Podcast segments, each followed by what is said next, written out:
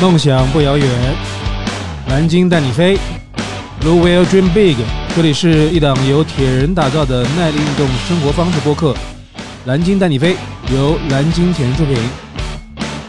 大家好，我是从事生命科学、热爱耐力运动、推广健康生活方式的 Shining。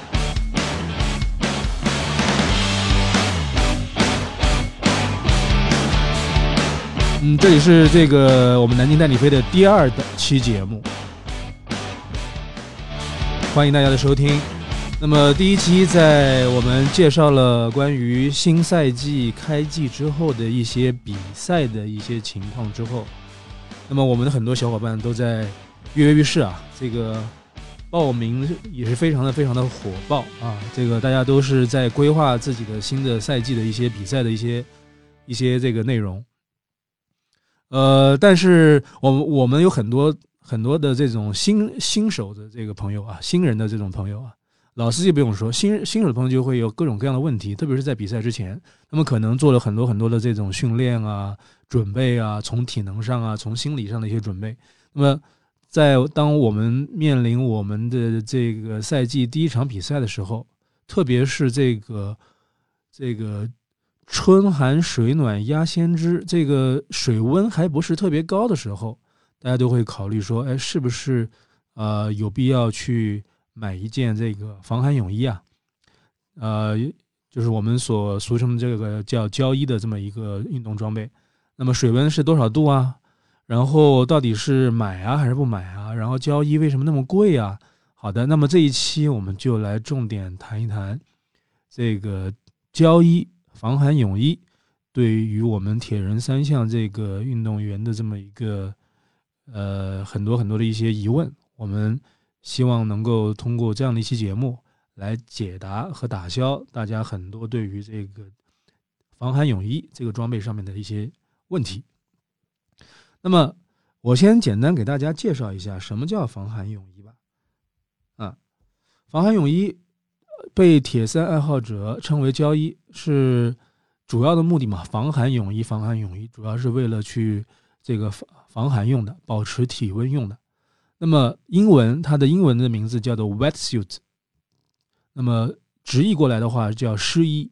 那么它这个湿衣的概念是相对于干衣来说的。那么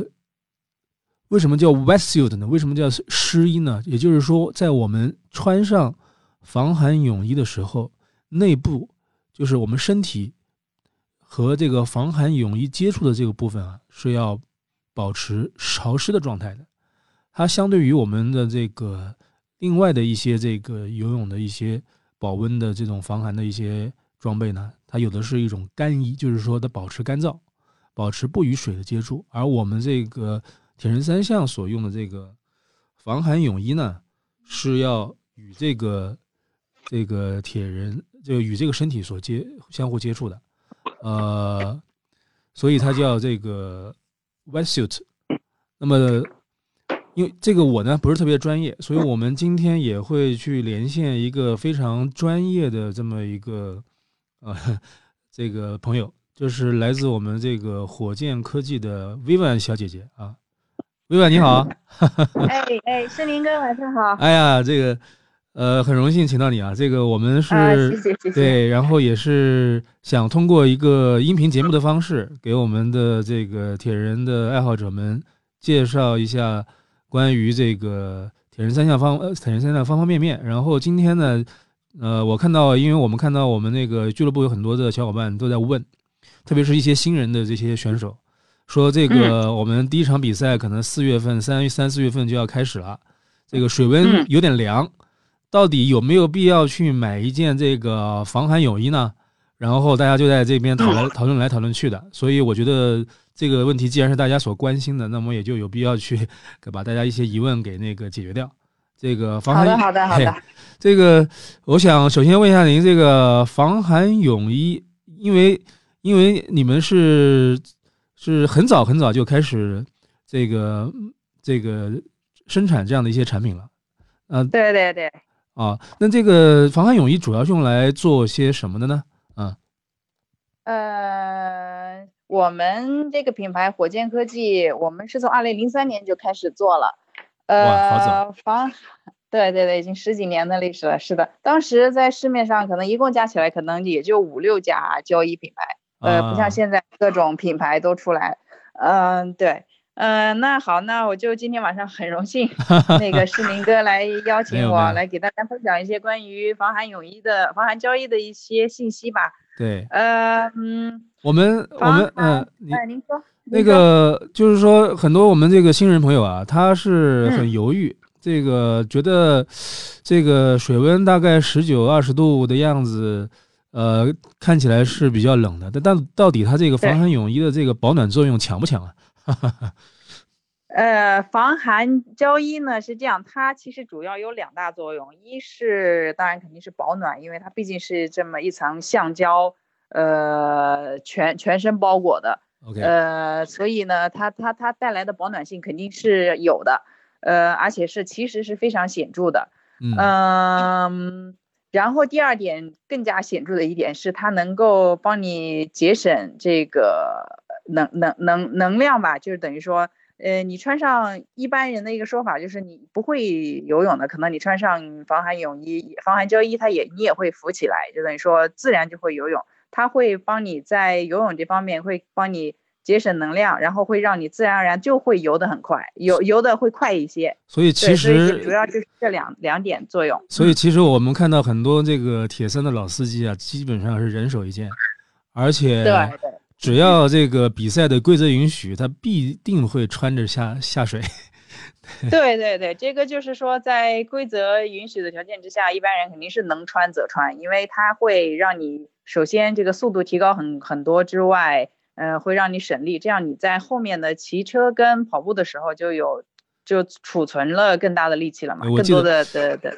对对，这么这么一说，我还突然想起来一个有我有个有一段经历，就是说有一次这个是连云港的一场这个铁三比赛，比赛之前。关于这个水温的问题，就是这个裁判组到底允不允许穿防寒泳衣，在我们那个呃选手群里面产生非常大的一个这个叫什么争议，特别是有一些这个成绩比较好的选手呢，他可能个人还没有买，他就特别不希望这个裁判组允许这个这个大家穿防寒泳衣下水，然后呢，这个因为他知道就是说如果。允裁判组允许下水，而自己没有买这个防寒泳衣的话，他是处于一个非常不利的一个这个状态。对对对，他会减小到一些游泳上面成绩的差距。对，是的，可能一些成绩比较一般的，可能他会有不少的一个一个差距。所以那次有印象特别深刻，就为了这个裁判组到底这个温度上允不允许这个穿防寒泳衣，那个在那个选手群里面在吵得不可笑，因为他那个有一个，我记得是有一个非常厉害的选手，他就是自己暂时还没有买。然后那个各种反对，对，各种反对，就是说一定不能穿，一定不能允许，温度那么冷，就特别祈祷那天就温度不要那么那么冷，要热一点才好。嗯嗯、但是后来我记得我那个现场比赛的时候，看见他自己身上还是穿了一件，可能临时买了，临时赶紧去买了一件，对对 对, 对，就为了这个成绩不能掉队，不然亏大了，不然真是亏大了。对，然后我、嗯、我我这边再给这个小伙伴呃科普一下这个、嗯、咱们那个比赛的规则，就是说我这边找到了这个 Ironman 的一个关于防寒泳衣的一个一个 policy 一个政策，就是它是规定是咱们的年龄组选手在 二十四点五、呃、以下的这么一个温度是可以穿着防寒泳衣的，包括 二十四点五 度。那么在这个美国，如果是这个年龄组选手他穿着防寒泳衣就是在高于这个温度下水的话，他是要自动放弃获得这个呃世锦赛资格的这个一个一个一个获取的这种获奖券的啊。然后对于职业选手来说，呃是他的这个防寒泳衣的这个温度是在 二十一点九 摄氏度。就是在低于这个水温是允许使用防寒泳衣的啊，然后它还有一个关于防寒泳衣的一个厚度的限制是五毫米的一个厚度的限制，就不能超过这么这个这么一个厚度。那么其他的就对对对对，其他就没有了。就是呃，再补充一点，就是说如果呃不穿防寒泳衣进行比赛的话，因为防寒泳衣它是橡胶的材质嘛，它是一个绿丁橡胶，我记得 对, 对吧？如果是不身着防寒泳衣，嗯、穿着咱们普通的这种叫 swim swimwear 就游泳的这个衣着呢，是不允许这个把这个脖子以上的部位这个盖住的，包括这个肩膀以外的部位是不允许有任何材质的包裹的。也就是说，防寒泳衣是你最后的一次能够把咱们的这个手臂和这个膝盖以下包裹起来的这么最后最后一次机会。就是如果这个大家能够这个穿的话，它大家是可以通过咱们的这个防寒泳衣，通过橡胶的材质来把咱们的手臂和膝盖以下都能够包裹住的。嗯嗯，是的，是的，对，就像刚才Vivian谈的一样，就是说，其实它如果我们是穿的这种长款的长袖和长裤款的这么一个防寒泳衣的话，它对于咱们这个手臂是一直是包裹到咱们手腕的和脚踝的， 对, 对, 对, 对吧？对。然后我记得我第一次。那个穿防寒泳衣的时候，我的个人的感觉是我完全就不会游泳了，因为我那时候还是在正在学习自由泳的阶段，我就觉得呃，整个的这个下肢的浮力非常的大，它会把我整个脚露出水面啊，就是它这个浮力是大到这个大到自己不不能适应。然后对，但是你稍微穿一穿还是能适应到的。对对对，就是因为我这个没穿不习惯嘛，但是它成绩就是一旦我适应了之后，它对于我们成绩的这个提升作用是非常非常的明显的啊。对，是的，是的，非常非常的明显的。对，然后我呃，这个这边这个为这个咱们这个防寒泳衣的材质是什么样的一种材质呢？呃，防寒胶衣的话，其实一般都是这种，呃，叫做氯丁的这种橡胶。那我们比较常经常听到的，比如说是 Yamamoto Yamamoto Yamamoto， 其实就是这个世界上，呃，能说就是最著名的出产这种橡胶的一个厂家。其实除此之外呢，还会有。有韩国的这个 Neoprene 的橡胶，也有这个台湾其实也产叫南王，那其实这些的品质都比不上日本的这家，所以我们一般比较专业的或大家比较熟知的一些品牌用的其实都是呃 Yamamoto 家的，所以就山本露汀、okay. 山本露汀对，其实呃呃，并不是所有的品牌都是 Yamamoto 来做的，嗯，那么这个橡胶呢，这个 Neoprene 呢，其实是一种呃叫做石灰石 limestone 的这种石灰石的一种，怎么说，就是这种天然物质做出来的，嗯、对对对，所以呢，这个就导致它其实比较的稀缺，而且它的这个生产周期就会比较长，所以你看我们一般在。呃，订胶衣的时候，一般等这个材日本这边的材质过来，一般都要等三四个月，所以常常会有人会有一些呃代理商啊，后来过来说，怎么还没有到？这是在等这个日本这边在做这个橡胶出来。对，明白明白。嗯嗯，有的选手或者可能会说，为什么胶衣会那么贵？对，这个就是一个很主要的原因，因为它是一个天然物，你不是就是。不是它我们人为去生产的，所以就等于说一它是比较稀缺，二者来说嗯，因为它防寒胶衣的它的它的这个材质其实要分三层，第一层呢外面有一个叫 S S S C coating， 主要第一次听到，这是一个嗯嗯对，这是一个外面的一个像就是说的比较的通俗一点，就好像涂了一层油一样的，这就使得橡胶更加的不会就更加具有密封性，然后呢。呃，看起来那个阻力会非常非常低的感觉啊。对对对，而且它会有一些润滑的作用，这样你在穿穿脱的时候，它你不会被就是一些嗯呃就是相互之间的摩擦和导致你穿脱会比较麻烦。这是外面一层，然后中间这层才是我们说的这个橡胶。呃，嗯、完了最里面还有一层里布，叫我们我们称之为 Jersey 的东西。这三层断接到一块。所以这个呢，也也又不像我们一般说的制造成衣的一种技术，这种断接技术也是，呃，技术比较的怎么说比较先进，所以也会比较贵。所以它这个橡胶，它在穿脱的时候，嗯、它的这种耐拉扯的这种特性是比较好的，是吧？对对，就等于说它的延展性。对 对, 对。呃，当然这个还要说到一个等级的问题，就是等于说橡胶的等级越高，它的延展性才越好。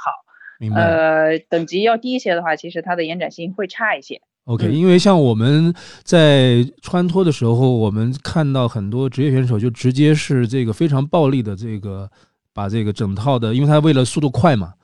呃，他就是在出水之后会非常迅速的把自己这个胶衣一下子脱掉，他可能会很用很大的力气把直接把这个胶衣扯到很长的一个状态，然后他这个很快就脱掉了。就是这个是没有任何问题的吗？对于胶衣，对，是没有破坏性的。Okay. 胶衣对于胶衣的一些，这可能就是比较新手啊，或者是可能听一听也比较的有助于保养胶衣。对，胶衣比较嗯，怎么说比较害怕的几点就是，是一是会被一些硬物摩擦刮到， okay. 这个会容易使表面就是产生就是。像像起毛一样的，就会直接会给它刮破。OK， 嗯、呃，二是怕指甲抠，嗯，这个也是非常容易，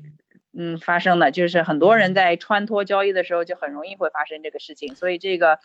可能在穿脱方面也要注意。第三个呢，就是他怕晒，特别怕太阳。哦、嗯，所以呢，哦、对对，他太阳晒会加速胶衣老化非常快。所以大家在平时不要像比如说咱们比完赛啊，把胶衣洗一洗，然后放在太阳下晒一晒，千万不要，就是放在你的浴室里面或者是通风的地方阴干就好。对，这个我觉得提醒特别重要，因为很多可能小伙伴不太注意这一点。嗯，对，是的，是的，对，就这几点会比较容易加速胶衣老化或者是破坏。像刚才您说的那种职业选手那种，嗯，比较大力的去拉扯，这种反而不会，因为。这种橡胶的延展性会会很好哦，所以它这个，所以这也是为什么它这个材料那么贵的一个原因，我觉得。对对对对对，越贵的延展性就越好。那你像你提到的职业选手，他们肯定穿的都是最最最好的，所以那个就就更好。对对对，因为像我看到很多在选购交易的时候啊，就是因为它有不同的等级嘛，就是会看到就是说有一些地方它会比较的薄，呃，可能材料会档档等级会比较的高。有些地方呢会比较厚，可能浮力会比较好啊，所以它这个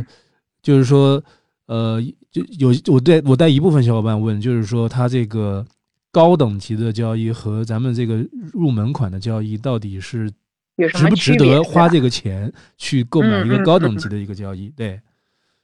嗯。嗯，我想了想这个问题，我觉得这个入门不入门不能直接用铁三来说，铁三的入门与否来说，要看这个人他的这个出身背景。嗯，比如说他可能刚刚开始玩铁三，但其实他是游泳背景出身的，就等于说他这个游泳的背景其实很强的。Okay. 那你这个时候如果你去推荐给他一件呃入门的胶衣，那可能反而就起不到相应的帮助作用，对不对？所以。呃，这里的新手可能更加就是要看你在游泳这部分是不是是个新手，还是还是说是一个比较专业的。OK， 如果你是游泳方面比较是一个新手的话，嗯，那我我个人觉得，以及包括刚入门铁三，这个时候可能有一个成本上面的控制，因为大家都知道玩铁三真的很贵，嗯，是胶衣。完全不是最贵的那一那那那那那那一挂，对，但是从开始就是感觉到这个铁三贵了，这个从交易就开始了。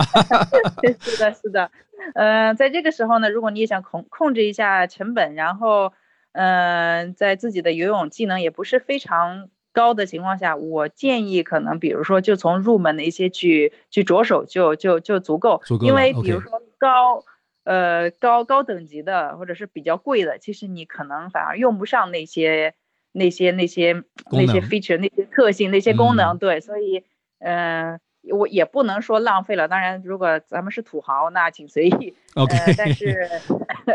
但是对，从这个角度上来说，我建议就入门应该入门级或者是比如说一般的比较中间级的，应该就足够使用。Okay, okay. 这个是从新手上面来说，嗯，那么比如说玩了几年之后，这个成绩也比较好，那游泳技能也有比较比较好的这个提提高，或者是这个技能就是很好的情况下，嗯，呃，建议直接走高端的，因为高端的像我们刚才提到，它的这个橡胶的等级高一些。这个橡胶等级高意味着什么呢？橡胶等级越高，它的这个重量就越轻，嗯，重量越轻，浮力就越大，哦，而且它的这个延展性就越好，延展性也好，就像刚才我们说的这个拉扯性，可以就拉到更更更更长。这个不好意思，没事，这个嗯，这个代表的意思是什么？就是你穿在身上它会更舒适。那你比如摆臂呀，啊，跟打腿呀，啊，各种它的。带给你的这个束缚性会更小，就等于说你整个穿在身上会会更舒服。那刚才提到的它的呃质量轻，浮力大，那就等于说更高的胶衣可以给到你更大的浮力，所以这都是、okay. 对，这都是利好啊。所以所以这个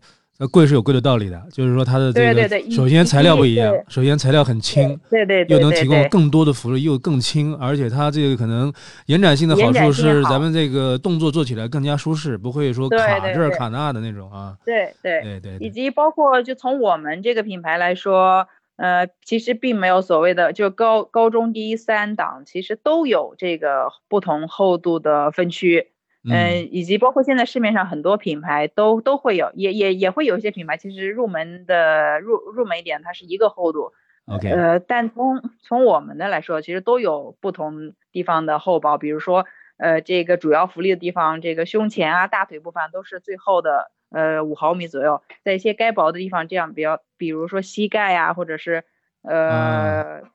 呃手臂处啊，都会做的薄一点，这样可以有助你去。去去去摆臂啊、打腿这些 ，OK， 对。Okay. 但是我我想从我们这个胶衣来说，就是我们这个胶衣的另外一个特性，就是说你比如说从最高端的来说，它会，呃，除了刚才提到的它本身的这个材质用的更好之外，我们的胶衣在呃在一些细节的地方也会做一些处理，这样就等于说呃更加的帮你去规避一些，比如说水阻啊什么的。像我们的最高端，其实在后背。有一个有有三处是叫有 dimples 一样的东西，其实是因为如果你游泳的啊，导流的，对对对，导流的一个起到一个导流的作用，啊、对，如果你游泳的比较高端的设计是，嗯、对是是正确的话，你会在这三处会形成一些水流漩涡一样的东西，嗯、这个这些这这这三处就是我们的设计，就是帮你导流，这样就是在细节处流流体力学的这种设计在里面了。啊、对对对对、啊，就有点像那个铁三车这种流体力学设计在里面。嗯，对对对对对、嗯、对，所以高端的它会给你这个助力你这个这个起飞啊，这个在水里边起飞的这种感觉。是的是的是的，必定是的。嗯，对，还有一个新手很多新新人朋友碰到的问题，就是说关于这个无袖和有袖的这个选择，他们也会很纠结，就什么情况下会建议选无袖的胶衣，什么情况下建议选有袖的胶衣。呃，一般情况下，其实一般人在买胶衣的时候，肯定大多数应该是先买一件有袖，然后再去着手看、okay. 看需不需要有一件无袖。呃，如果说呃在某些情况下，比如其实因为铁三人，咱不不也不能说铁三玩铁三的运动员，就是每大家都是身材各异， 对, 对，有些人比如说在这个胸腹部这肌肉比较发达，呃然后这个肩膀处的这个二头肌还是哪里比较发达的话，三角肌，嗯，三角肌 ，OK，、哎、对肌肉不是很懂，不好意思，没事，呃，哦、那个他穿长袖的时候，他可能会觉得摆臂以及各种会会不舒服。那在这种情况下，可能只能说是，嗯，也不能说是无奈之选了，可能就是去选一件选一件无袖的，呃，但是。大多数情况下还是建议走长袖，因为你两个手臂在外面，一在水温比较低的情况下，或者是你本身这个人在对于寒冷程度感受就比较的这个点会比较，就是比如说在十五六度的时候，别人不觉得冷，你会觉得冷的时候，那你可能这个手臂会呃会会会会会是的，怎么说，就是会会很难过。十五六度的体感就是说，对对对，我我曾经游过开，就我们那个开年的那个开水的这个训练的话，是在十四度的这个水温下下水的。我那个印象就知道了，就是说十四度的水温的感觉是，整个露出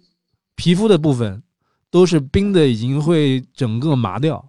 有这种感觉。嗯、但是但是你一开始麻掉之后，如果你这个怎么说已经下水了，怎么没有办法，直接硬着头皮往往前游，游了一会儿之后，可能游了十分钟以后，可能才会慢慢的缓过劲儿来。就你整个那个露出的皮肤是完全麻掉的。嗯、就是说我因为我自己是一个无袖的这个胶衣的一个使用者，就我这个手臂的这个感觉非常明显。嗯、就是其实我个人的这个使用经验来看的话，如果不是这个胸背部的这个宽度和肩膀的这个宽度特别宽的选手的话，还是建议大家去选一个长袖款的这么一个教练来起步。对对 对, 对，先做长袖这样的一个选择，对，后面再再再再看，再根据。像像我个人就是属于那种这个前胸后背和这个肩膀特别厚实的那种，所以、呃嗯、我尝试了一下这个有袖的这个长袖的款，反而有反而束缚的感觉，对，有很很憋，就是很整个抬不起来的感觉，所以最后是无奈。嗯，但是我选择选选选择也是火箭的第一款，也是火箭的这么一款一款这个无袖的一个顶级的一个胶衣，啊、然后也是用到现在，嗯、然后提就是也是非常的舒适，然后跟随我每一场比赛。对，所以 对, 对，所以这个东西可能就是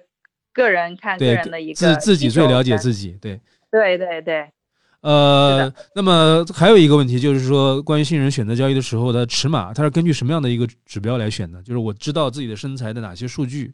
才能更好的帮我来选？一般都是身高、嗯、体重，还有胸围跟胸胸胸胸围、腰围，呃，这些估计应该就够了。OK， 嗯，臀围，对对。然后在穿着交易的时候，一般穿上应该是有一点点束缚的感觉，就是有一点紧的感觉，但是当然不能紧到你没法呼吸，如果紧到你没法呼吸那就肯定是太紧了，那不对。但是很多人一穿上就会觉得哎呀，可能特别是新人一穿上，哎呀我我我好紧，我难受，但其实那个是一个正确的一个感受。等到你下水完之后，会有一小部分的水进入到你的身体的胸部上面，然后会让你整个会感觉比较舒适。它你在水里有水的浮力作用之后，会让你比你在岸上刚穿的这个感受会好一些。这个才是一个正确的一个嗯穿着交易的感受。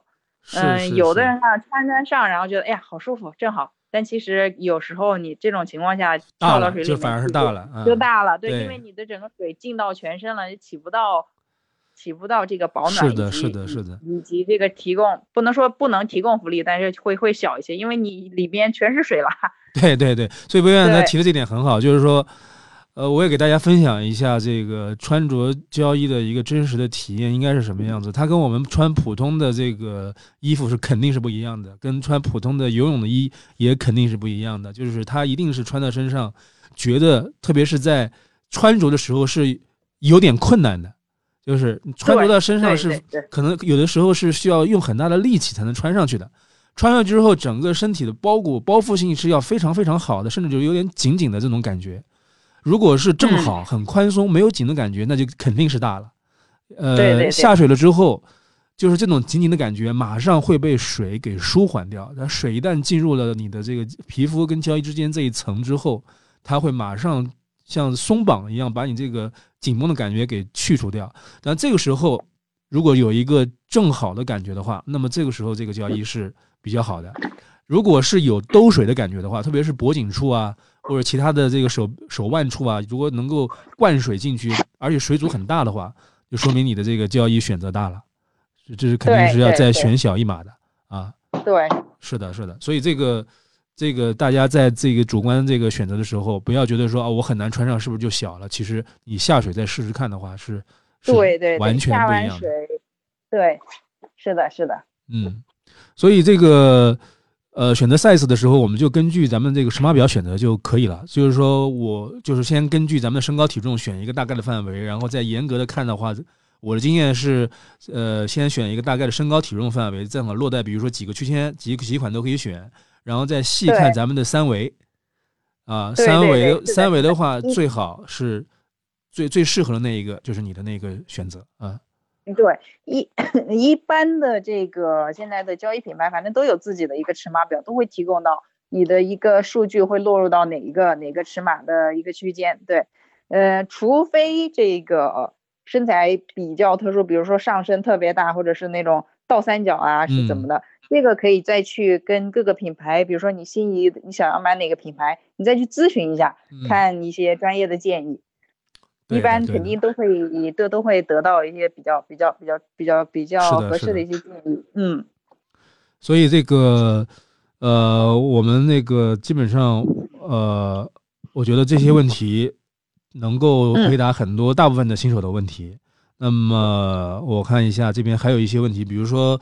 关于胶衣它如何才能不磨脖子的问题，这个可能是已经有一些这个穿着经验的一些选手，他可能在比赛中发现哎可能会有点磨脖子，这个时候该怎么样解决呢？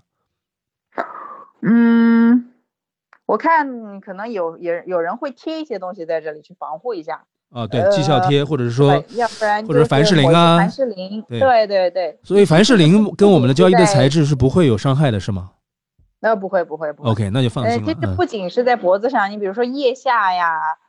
，OK， 乳乳头处 ，OK OK， 这个可能就是呃穿铁三一的一些一些了，就是说在这些嗯部位都可以抹，嗯，甚至是脚底，因为有些人可能不穿袜子，对吧？这个提远了。呃、嗯，对，就是抹凡士林或者抹一些就是隔离的东西，可以就是嗯一些一些呃胶啊什么的。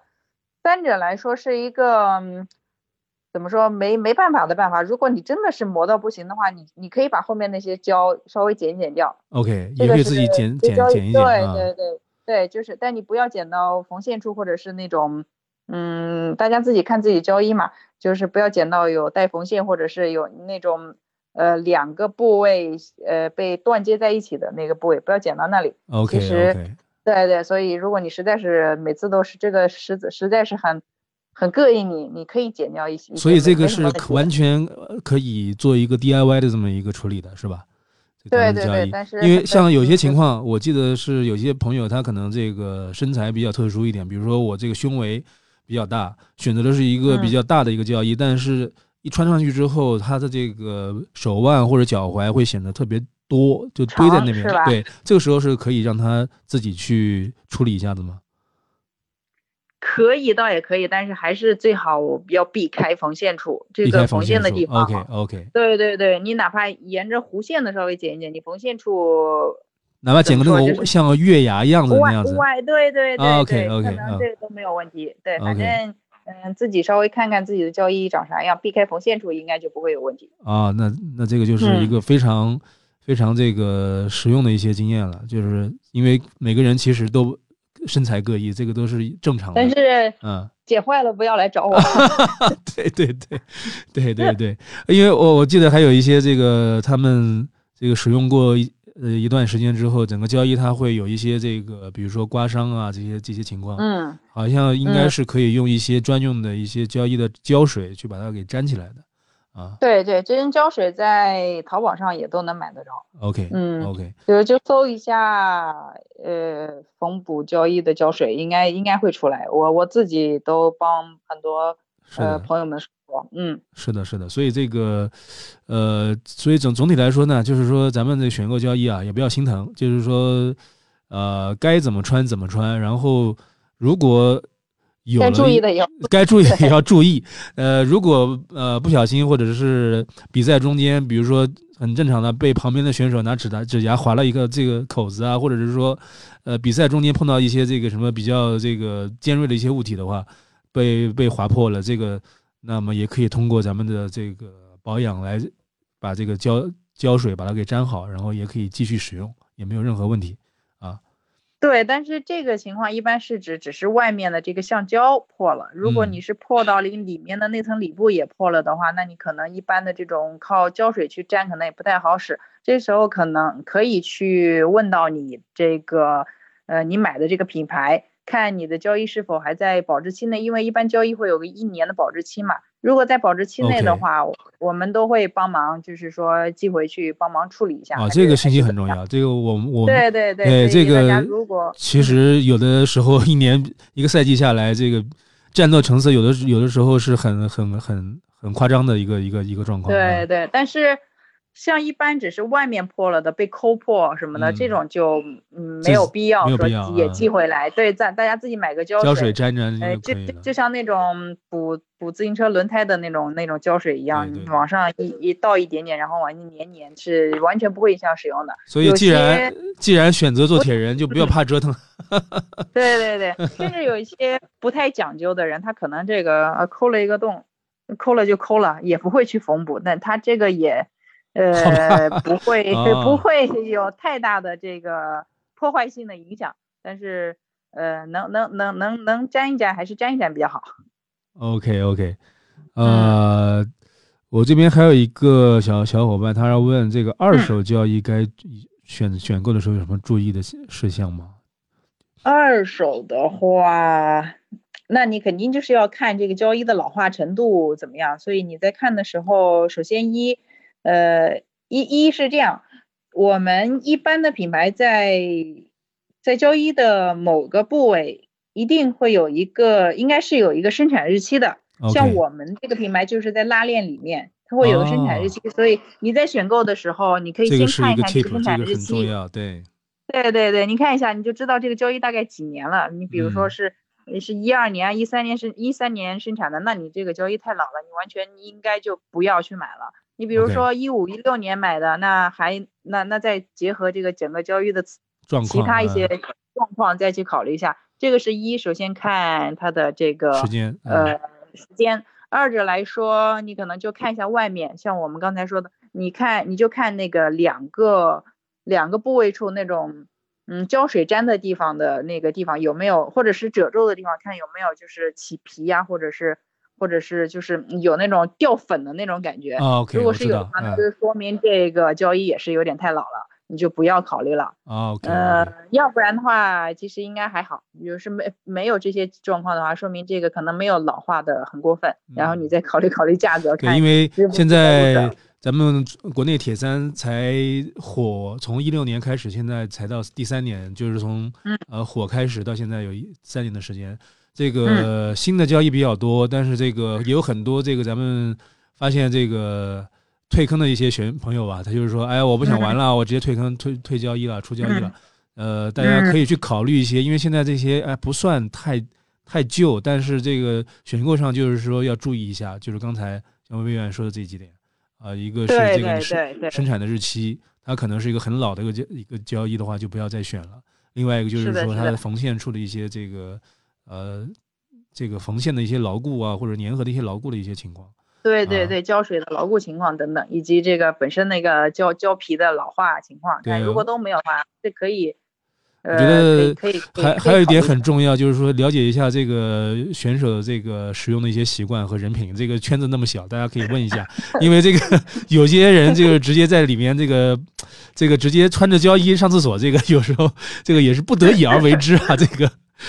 这个这个就不太适合，我觉得作为一个二手，如果你不介意的话，当然也行。我觉得对，有这样的一个状况啊。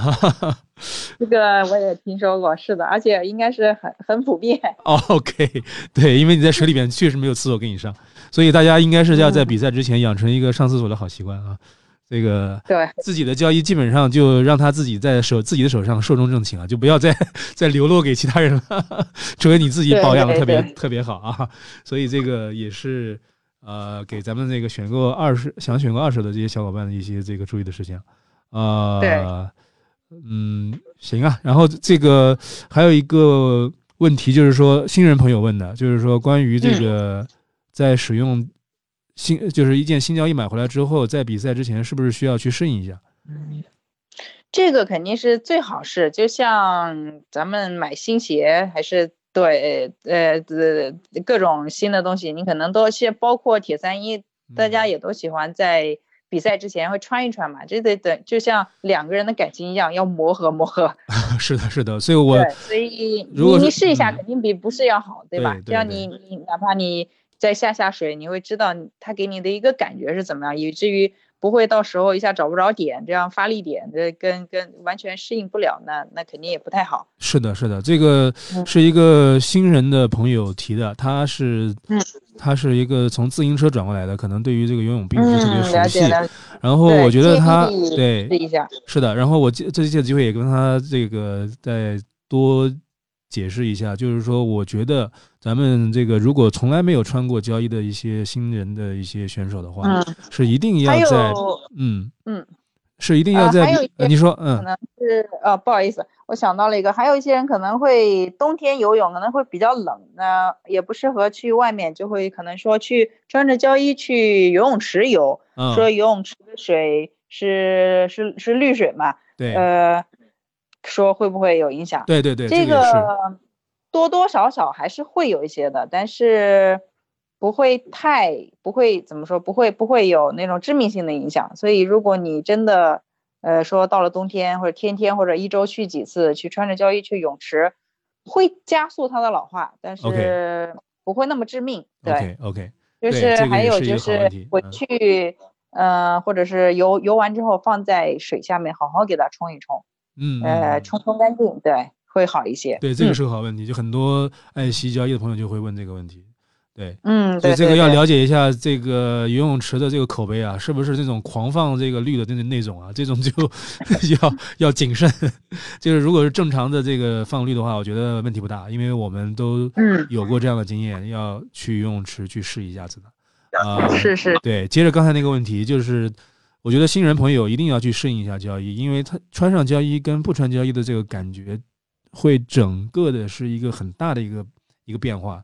呃，无论是从这个浮力的这个对你这个呃泳泳姿的这个水平位置的一个改变，还是说它整个的一个束缚感对你整个一个呼吸的一个压迫感的这么一个适应，我觉得嗯都是要去这个好好的适应的。就甚至就是说咱们的这个呼吸的这个肌肉组织都是需要去适应咱们这个穿完胶衣之后这种压迫感的，